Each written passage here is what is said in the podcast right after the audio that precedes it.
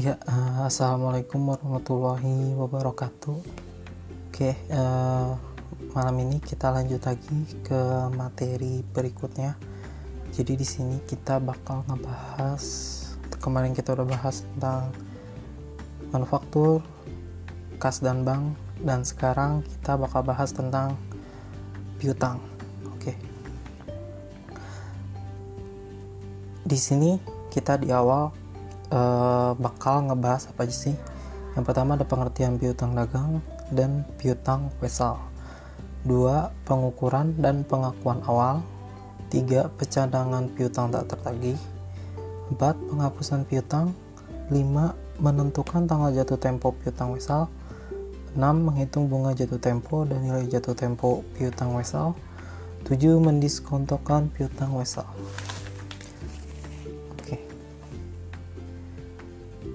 Sekarang kita bakal lanjut yang ke pertama, itu pengertian piutang dagang dan piutang wesel. Di sini kalimatnya piutang itu apa sih? Merupakan klaim atau tagihan perusahaan terhadap pihak ketiga yang timbul karena adanya suatu transaksi di masa lalu. Ya, jadi klaim kalian kok mungkin udah tahu, itu semacam kita punya suatu tagihan ke orang lain gitu kan. Nah, di sini dijelaskan klaim atau tagihan perusahaan, ya, kita sebagai perusahaan terhadap pihak ketiga. Jadi pihak ketiga ini punya utang terhadap kita yang timbul karena adanya suatu transaksi di masa lalu. Namanya aset pasti berasal dari transaksi di masa lalu. Nah, jadi secara singkatnya sih, piutang itu lawannya utang. Kalau kita punya hutang, berarti yang kita hutangin itu punya piutang, kayak gitu. Pada dasarnya piutang dapat dikelompokkan menjadi 3. Ini dasarnya aja sih, sebenarnya cuman dari bentuknya. Sebenarnya piutang itu banyak, kayak gitu. Di sini ada piutang usaha, account receivable. Ada piutang wesel, notes receivable. Nanti notes receivable kita bakal bahas apa sih notes receivable itu. Ada piutang non dagang atau piutang lain-lain non trade receivable. Oke, kita yang pertama piutang usaha. Ya, piutang usaha ini yang emang setiap hari ada dalam operasional perusahaan, ya. Jumlahnya yang terutang oleh pelanggan atau customer. Jadi kalau misalnya kita mengeluarkan penjualan secara kredit, itu bakal memunculkan piutang usaha atau biasa kita sebut piutang dagang, kayak gitu. Nah, di sini tertulis melainkan karena unsur kepercayaan dan kebijakan perusahaan di mana telah ditetapkan syarat penjualan. Biasanya kan kalau ada kredit, penjualan kredit kan suka ada tuh termin, nah, atau syarat penjualan seperti 2/10, N/30. Berarti penjualannya dilakukan secara kredit. Di sini sebenarnya bahasanya sih bukan 3 masalah, ya, maksudnya 3 yang harus kita lakukan atau perlakuan akuntansi apa sih yang harus kita terapkan dalam melakukan pencatatan piutang usaha. Yang pertama itu ada pengakuan piutang usaha. Ini nggak dibahas, tapi saya akan bahas sedikit. Pengakuan piutang usaha itu sebesar jumlah faktur atau tagihan ke pelanggannya, kayak gitu. Diakui setelah terjadi transfer kepemilikan barang atau setelah ditagihnya barang tersebut, setelah ditagihnya tagihan tersebut, kayak gitu. Jadi setelah keluar invoice baru boleh kita akui piutang usaha. Nominalnya sebesar sesuai dengan invoice-nya. Yang kedua, ada penilaian piutang usaha. Untuk penilaian piutang usaha ini biasanya kaitannya nanti ada namanya penurunan nilai. Jadi bakal ngebahas tentang biasanya untuk piutang-piutang yang emang umurnya lebih dari berapa? 1 tahun, kayak gitu, karena ada inflasi, ada apa, atau mungkin ada risiko kredit macet seperti itu. Maka piutang harus direview lagi penilaiannya, kayak gitu. Nah, nanti ibohnya ada lagi penghapusan piutang usaha. Bedanya kalau penghapusan piutang usaha ini dia lebih ke akankah di masa depan piutang ini bener-bener nggak bisa dibayarin kayak gitu, atau emang piutang ini tidak bisa dibayarkan karena mungkin si pelanggannya kolaps, bangkrut kayak gitu kan. Nah, di sini dijelasin juga ada metode penghapusan piutang. Nanti kita bahas ada metode penghapusan langsung, ada metode pencadangan atau penyisihan, ada direct write-off, ada allowance method. Kalau direct write-off itu mencatat beban piutang tak tertagih hanya pada saat suatu piutang dianggap benar-benar tak tertagih. Ya, jadi kalau misalkan direct write-off tuh misalkan kayak gini, kita pelanggan ini kolaps gitu kan, dia bilang ke kita bahwa dia nggak bisa bayar dan emang perusahaannya udah likuidasi, udah bangkrut kayak gitu, ada pengadilan segala macam surat seperti itu bahwa menyatakan pelanggan ini memang tidak bisa membayar piutang kita. Nah, di situ kalau kita pakai direct write off itu langsung dihapus kayak gitu kan. Nah, kalau untuk metode cadangan penyisihan, kalau metode cadangan penyisihan itu mencatat beban piutang tak tertagih dengan estimasi jumlah piutang tak tertagih pada akhir periode akuntansi. Jadi sebelum terjadinya misalkan si customer A itu bangkrut, kita misalkan di akhir periode itu sudah memprediksi, atau biasanya sih kalau untuk manajemen nggak memprediksi, cuman istilah kasarnya itu berhati-hati kayak gitu kan. Dari jumlah keseluruhan piutang biasanya manajemen menetapkan 2% kayaknya nggak bakal tertagih deh di tahun depan kayak gitu. Nah, si 2% ini walaupun memang belum terjadi, si customernya bisa bangkrut bisa enggak ya, tapi udah langsung di direct sudah langsung dicadangkan, sudah langsung dibebankan gitu, sudah bikin penyisihannya kayak gitu. Nanti untuk bentuk jurnalnya kita lihat lagi seperti apa sih bentuk jurnal perbedaan antara penghapusan piutang langsung sama yang metode penyisihan. Okay.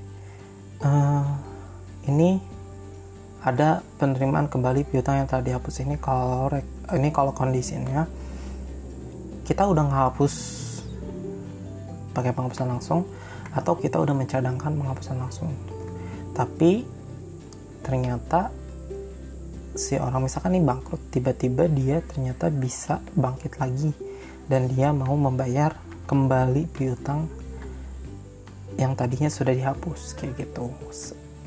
Nah, di sini juga ada dibagi dua ya, karena awalnya kita ngehapusnya pakai penghapusan langsung atau pakai cadangan penyisihan gitu. Jika penerimaan kembali piutang sama dengan periode penghapusan piutang, maka jurnalnya seperti ini. Ini kita lihat ya, ada piutang dagang, beban kerugian. Ini belum dibahas juga kayaknya untuk jurnal mana ini ya. Jadi tadi belum dibahas ya, ternyata nggak ada di pembahasannya, jadi kita langsung bahas dulu aja. Metode penghapusan langsung itu jadi cuman ngejurnal pertama ketika memang benar-benar piutang itu tidak dapat tertagih.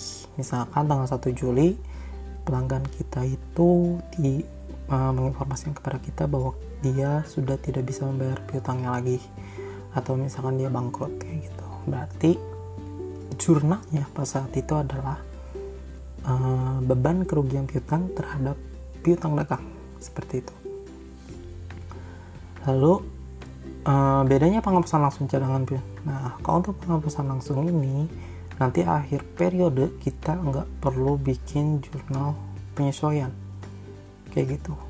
Nah, bedanya kalau cadangan penyisihan dia setiap akhir periode bakal bikin jurnal penyesuaian kayak gitu. Debitnya beban piutang tak tertagih, kreditnya penyisihan piutang tak tertagih kayak gitu. Nanti ketika memang benar-benar piutang ini tidak bisa dibayarkan, nah debitnya udah bukan beban lagi, tapi cadangan atau penyisihan piutang tak tertagih. Kreditnya baru piutang dagang. Jadi cuman cadangan kerugian piutang ini sementara sifatnya. Dia bisa apakah bisa bakal dibayar atau enggak dibayar, nanti jurnalnya beda kayak gitu. Nah, tadi kan udah dibahas, tadi langsung itu beban kerugian piutang terhadap piutang dagang. Tiba-tiba di tahun yang sama ya ini, jika penerimaan kembali piutang sama dengan periode penghapusan piutang, jadi kita penghapusan piutang sama, ternyata piutang yang bisa dibayar lagi itu dalam satu periode yang sama, berarti kita cuman tinggal ngebalik aja piutang dagang, beban kerugian piutang. Jangan lupa kas sama piutang dagang. Di sini ada tulisan atau kas kredit beban kerugian piutang. Sebenarnya boleh kayaknya seperti ini. Jadi dia dipersingkat, lihat piutang dagang debit, piutang dagang kredit, dicoret, jadinya kas langsung beban. Tapi kalau menurut saya lebih baik dipisah, karena nanti dalam prakteknya kalian harus memisahkan jurnal itu biar ada proses, ada pemunculan kembali piutang yang dia dihapus, lalu ada pembayaran piutang kayak gitu.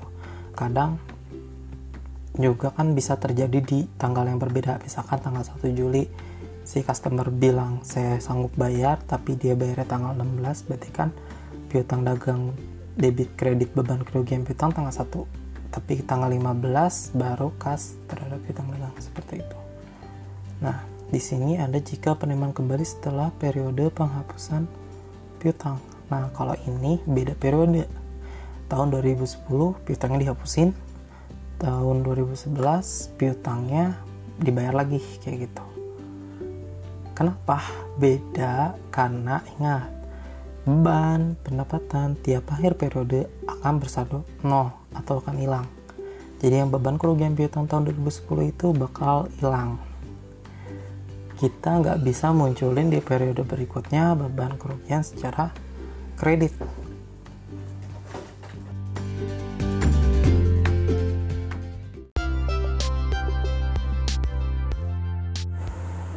Assalamualaikum warahmatullahi wabarakatuh. Jadi malam ini kita bakal lanjut lagi. Kemarin kita udah bahas tentang piutang usaha. Sekarang kita bakal bahas piutang wesel. Piutang wesel tuh apa sih gitu kan?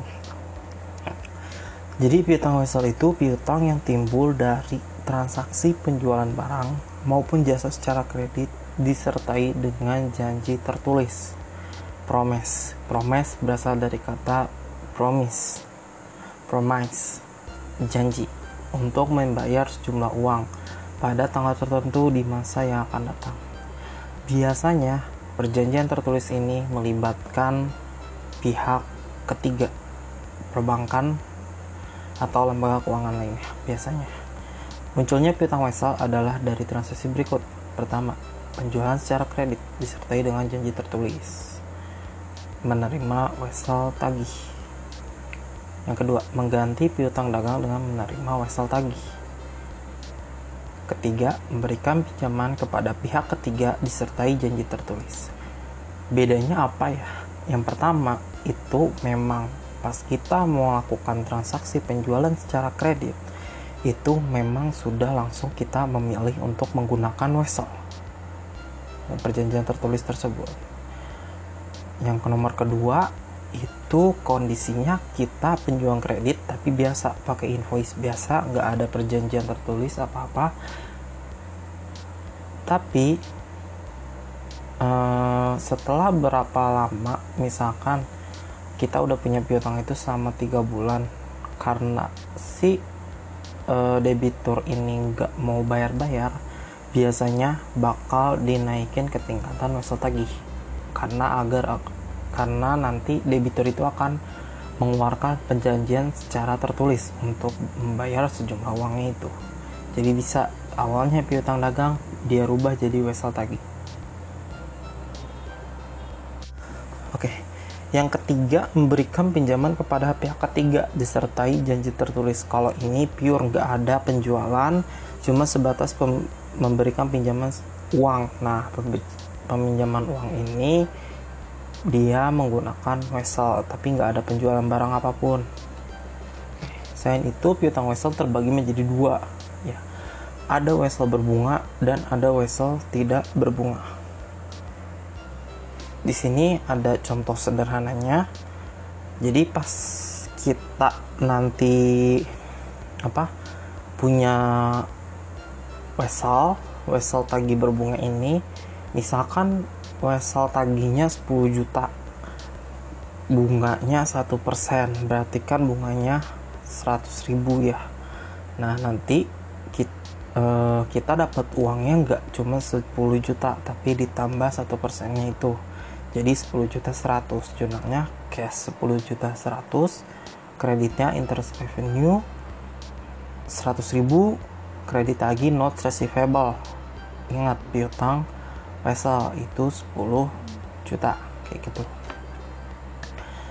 Piutang wesel juga bisa dijual ke bank. Jadi kalau misalkan kalian punya piutang wesel belum jatuh tempo dan kalian merasa ini kan piutang wesel ini sebagai aset ya.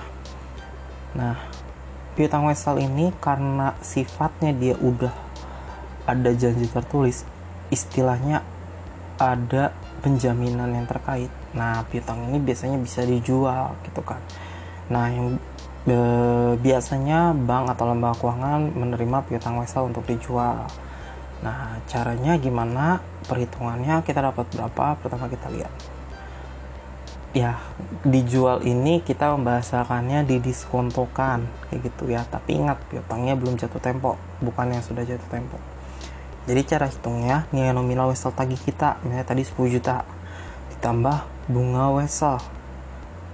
Tadi jumlah wesel tagih 360 dibagi 360 hari kali nilai nominal kita dikali tingkat bunga wesel. Nah, ini nanti jadi nilai jatuh tempo.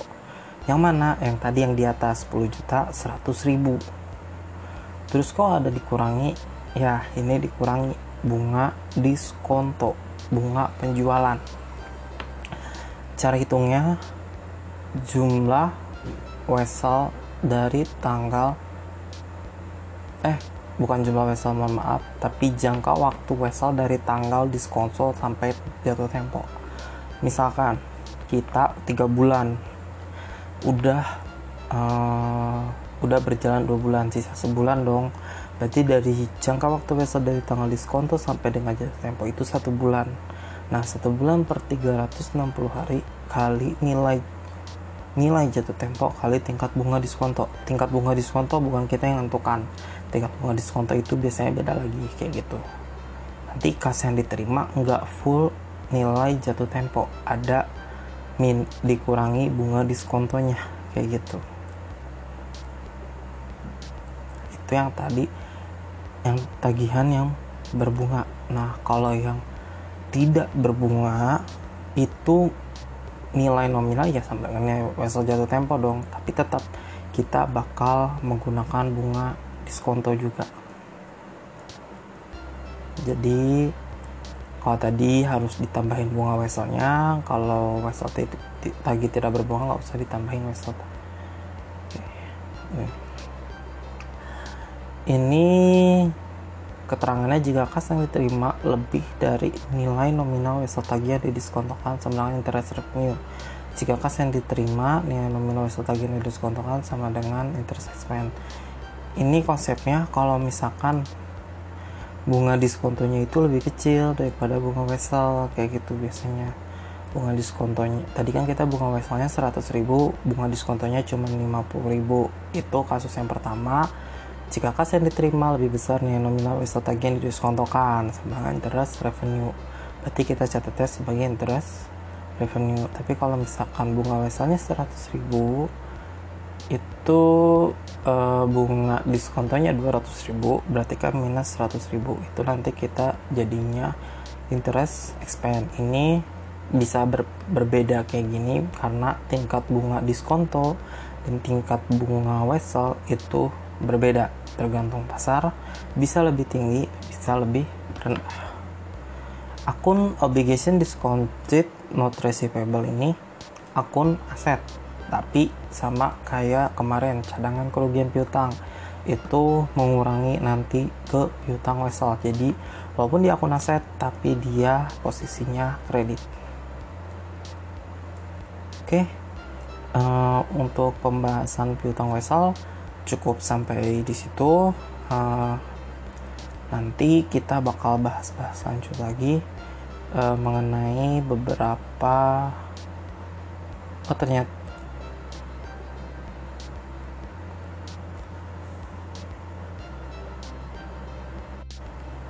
nanti kita bakal bahas lagi di sini. Lanjutannya itu ada contoh-contoh transaksinya. Nanti kita bahas dalam pengerjaan soal. Nanti next pertemuan kita bakal bahas persediaan. Oke, terima kasih atas perhatiannya. Assalamualaikum warahmatullahi wabarakatuh.